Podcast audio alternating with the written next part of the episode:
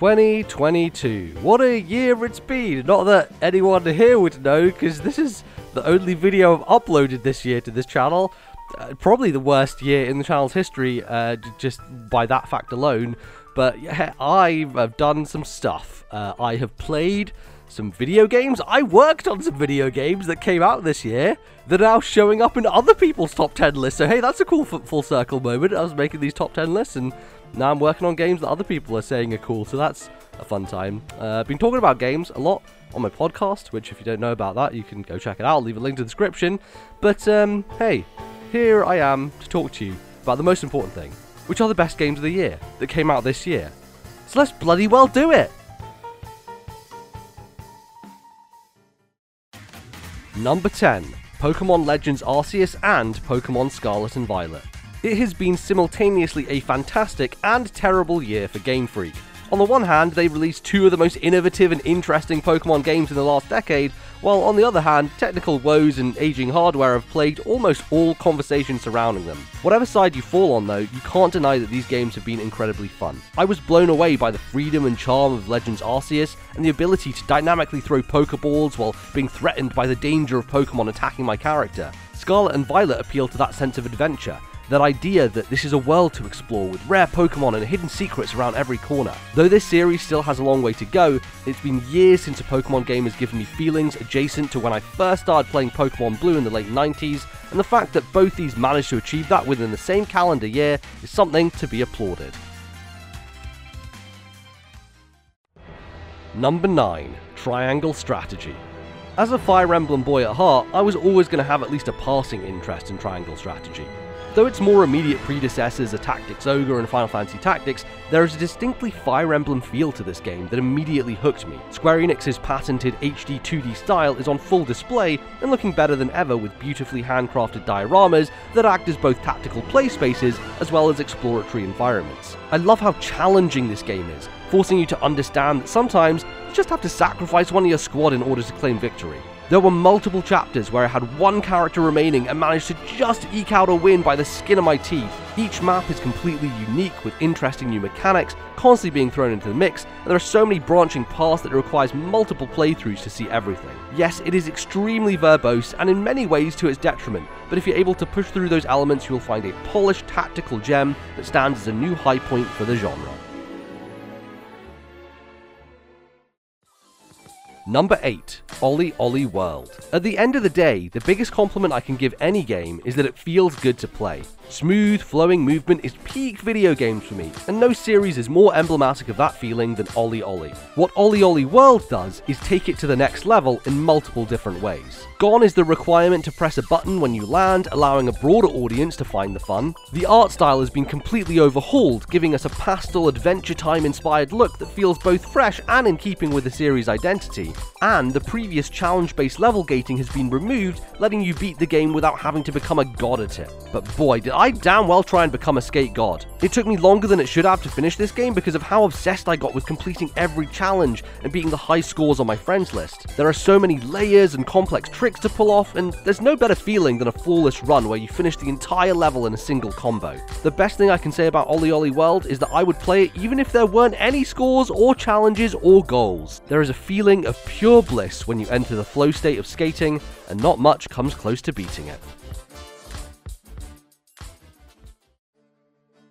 Number 7 God of War Ragnarok. Over the years, I've definitely become more critical and skeptical of the big budget, quote, games as a movie that has been the purview of Sony and its various first party studios. There is a point where you just wonder whether these should even be video games at all given their priorities. But sometimes one comes along that really does tick every box, and that is exactly what God of War Ragnarok did. Fundamentally, it's a very similar game to its predecessor, just bigger, more bombastic, and ambitious. But what it lacks in surprise and impact, it very much makes up for in variety. There were multiple moments of awe and wonder at the landscapes and realms I was traversing, as well as a real joy in exploration of those spaces. The thing that sets God of War apart for me, though, is that it manages to balance narrative, combat, exploration, and most fundamentally puzzle solving in a really deft way that always manages to keep things fresh despite its 30 hour runtime. The mini open world areas that house the majority of the game's side quests are also brilliant and provided a refreshing experience when the main story was getting tiresome. I don't know how many more of these games I can play, but when the quality level is this high, it's almost impossible not to be impressed by the sheer scale of it all. Number 6.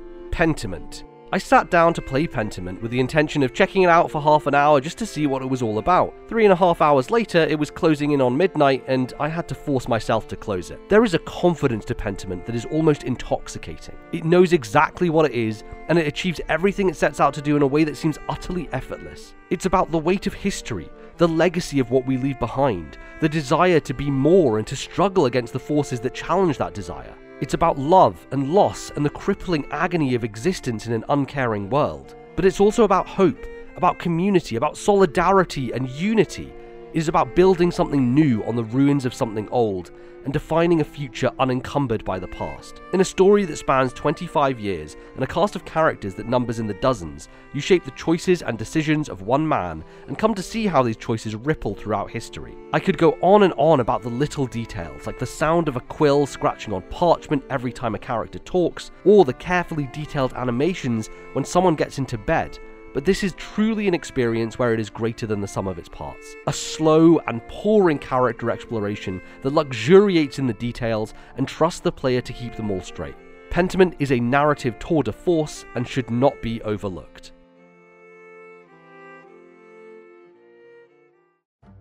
Number 5 Cuphead The Delicious Last Course. Cuphead fucking rules. Look, that's really all I needed to say about it, and it would justify it being on this list, but I guess in the interest of telling you why, I'll elaborate. Fine, fine.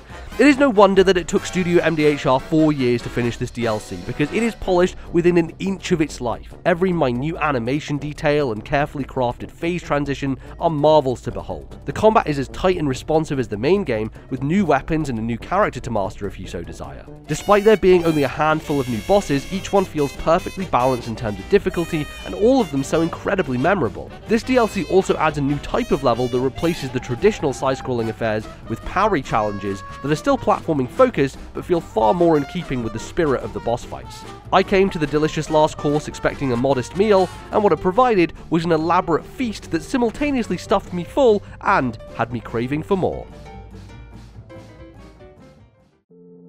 Number 4 Citizen Sleeper. What if you woke up in the body of a machine? What if that person was simultaneously you but also wasn't? Who truly would you be? These are some of the questions posed by Citizen Sleeper, a sci fi narrative game with dice that melds gorgeous and poignant writing with a sublimely ethereal soundtrack to create one of the most contemplative and moving experiences I've had all year. As the titular sleeper, you spend your time living on a space station that has seen better days. You meet members of the community, people just trying to live their lives and survive in a world that has truly seen the end result of our current mode of capitalism. Every day you wake up, you are presented with a set of dice which you use to do various things work to earn money, explore abandoned spaces, buy food, find medicine, and generally just get through the day. The thing is, these dice are random, and what numbers you get every day is based on pure chance. Just like in real life, some days you wake up and you know it's just not going to be a good day. But over time and through your decisions, you slowly make this place a home, make friends worth protecting, and form bonds through community. You find hope among the ruins. And in the end, isn't that what we are all really striving for?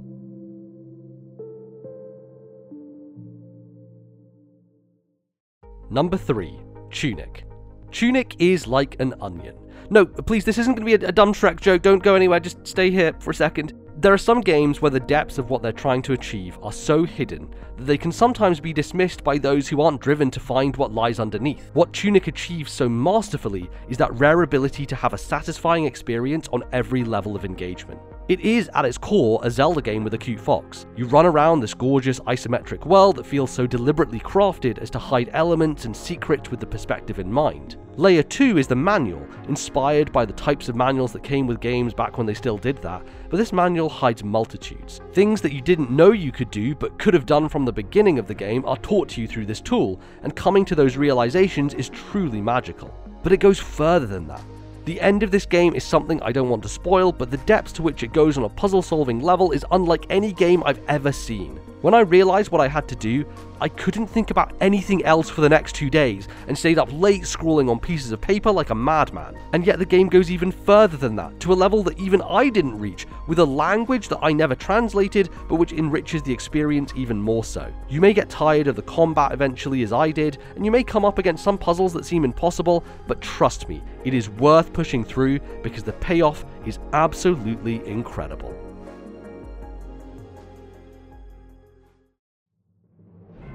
Number 2 Elden Ring. Arise, foul tarnished, to seek the Elden Ring! As someone who has never played a Souls game before, mainly because I was turned off by how scary they are visually, Elden Ring was primed to be the one that got me. I'm a big old fantasy nerd, and despite a lot of the stuff in the marketing looking quite scary, the nerd in me won over and I decided to give it a shot. And holy fucking shit am I glad I did. Elden Ring is one of those games that I found hard to pick up because of the aforementioned scare factor, but once I started playing, it was nigh impossible to put down.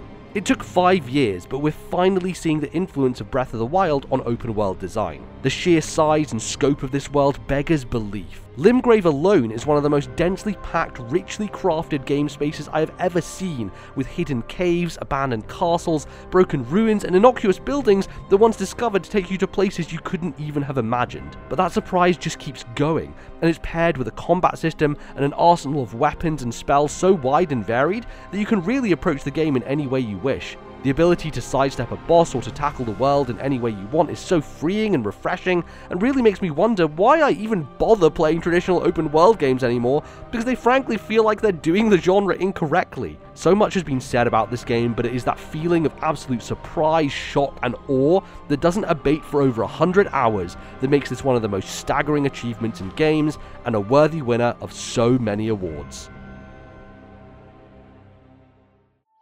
Number 1 Xenoblade Chronicles 3. If you know me, you knew this was coming.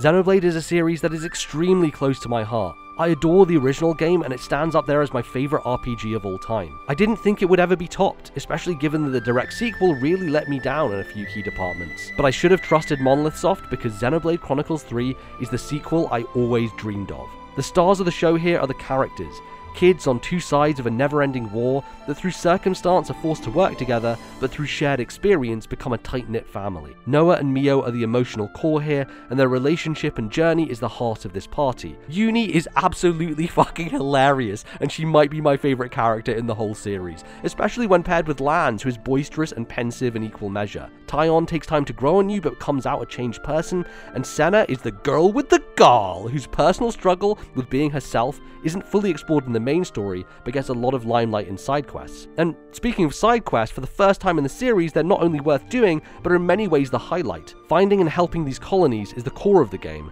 and alongside recruiting heroes to your side provide some of the most interesting and insightful details about the world. You find out how these regular folks live their lives in a world where all they know is war, and are forced to deal with what happens when that focus is diverted. But Xenoblade is a series that is really known for its scope, and no game, even Elden Ring, made me exclaim at its sheer scale more than Xenoblade Chronicles 3. There is an open area in Chapter 5 that is so extraordinarily massive, I gave up on my goal of mapping out the space myself because of how intimidatingly huge it was. The combat is incredibly satisfying and surprisingly easy to understand given how chaotic it looks, and it builds on the strengths of the previous entries to create what is probably the most cohesive and fun in the series. But ultimately, what sticks with me in these games is the music, and how the tracks are so masterfully paired with the emotional beats of the storytelling. The flute is an instrument that is central to the game's narrative, and the way in which those leitmotifs are integrated into the entire soundtrack is nothing short of remarkable. The intertwining melodies of Noah and Mio's flutes are an example of that perfect way in which only music can do storytelling. I can confidently say that Xenoblade 3 has a sequence that will go down for me as one of my favourites in all of video games.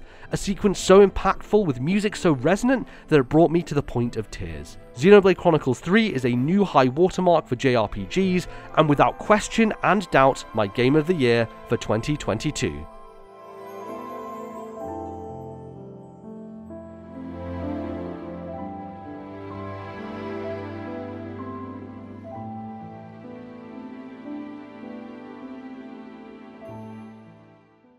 And there you have it. That is my top 10 games for the year 2022, as decided by me officially and only. Uh, so I hope you enjoyed. I hope you found uh, some some fun stuff in there. Uh, there's some few uh, games I would like to give a shout out to. Honorary number 11 that you can see on the screen right here, PowerWash Simulator. I put 40 hours into this fucking thing. Oh my god, it's the perfect podcast game. It's so chill and relaxed, and thought was fantastic. I would have loved to include it on the list, but you know, just couldn't find a spot for it. So here it is, uh, unofficial number 11, but is fantastic, a great game. Uh, I want to shout out Bayonetta 3, which I really enjoyed. Thought was a great follow up and had really fun moments, um, just like bananas, bonkers, over the top.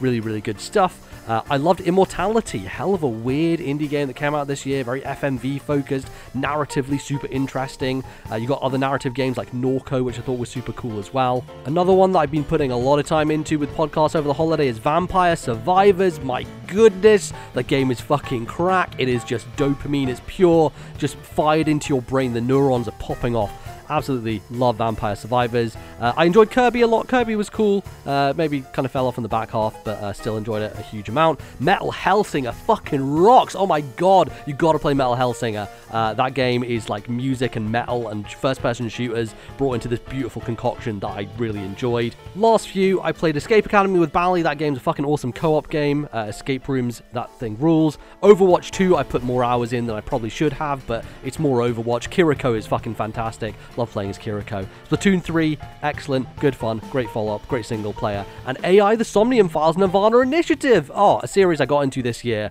and absolutely fell in love with. Great follow up, great sequel. Uh, hell of a thing. So there you go. Those are the games that I played this year that I thought were amazing and I enjoyed and were fantastic. I'm, pr- I'm sure I probably missed a bunch as well. I played a lot of games this year, as per usual. Um, and yeah, hey, thanks for watching this. Thanks for sticking here, even though I didn't upload anything this year except for this. Uh, maybe next year will be better. I, am going to caveat it as always, but who knows? Maybe I will. Uh, we'll see. I look forward to chatting to you whenever I chat to you next. Until then, thanks for listening and watching, and I'll see you next time. Bye bye, folks.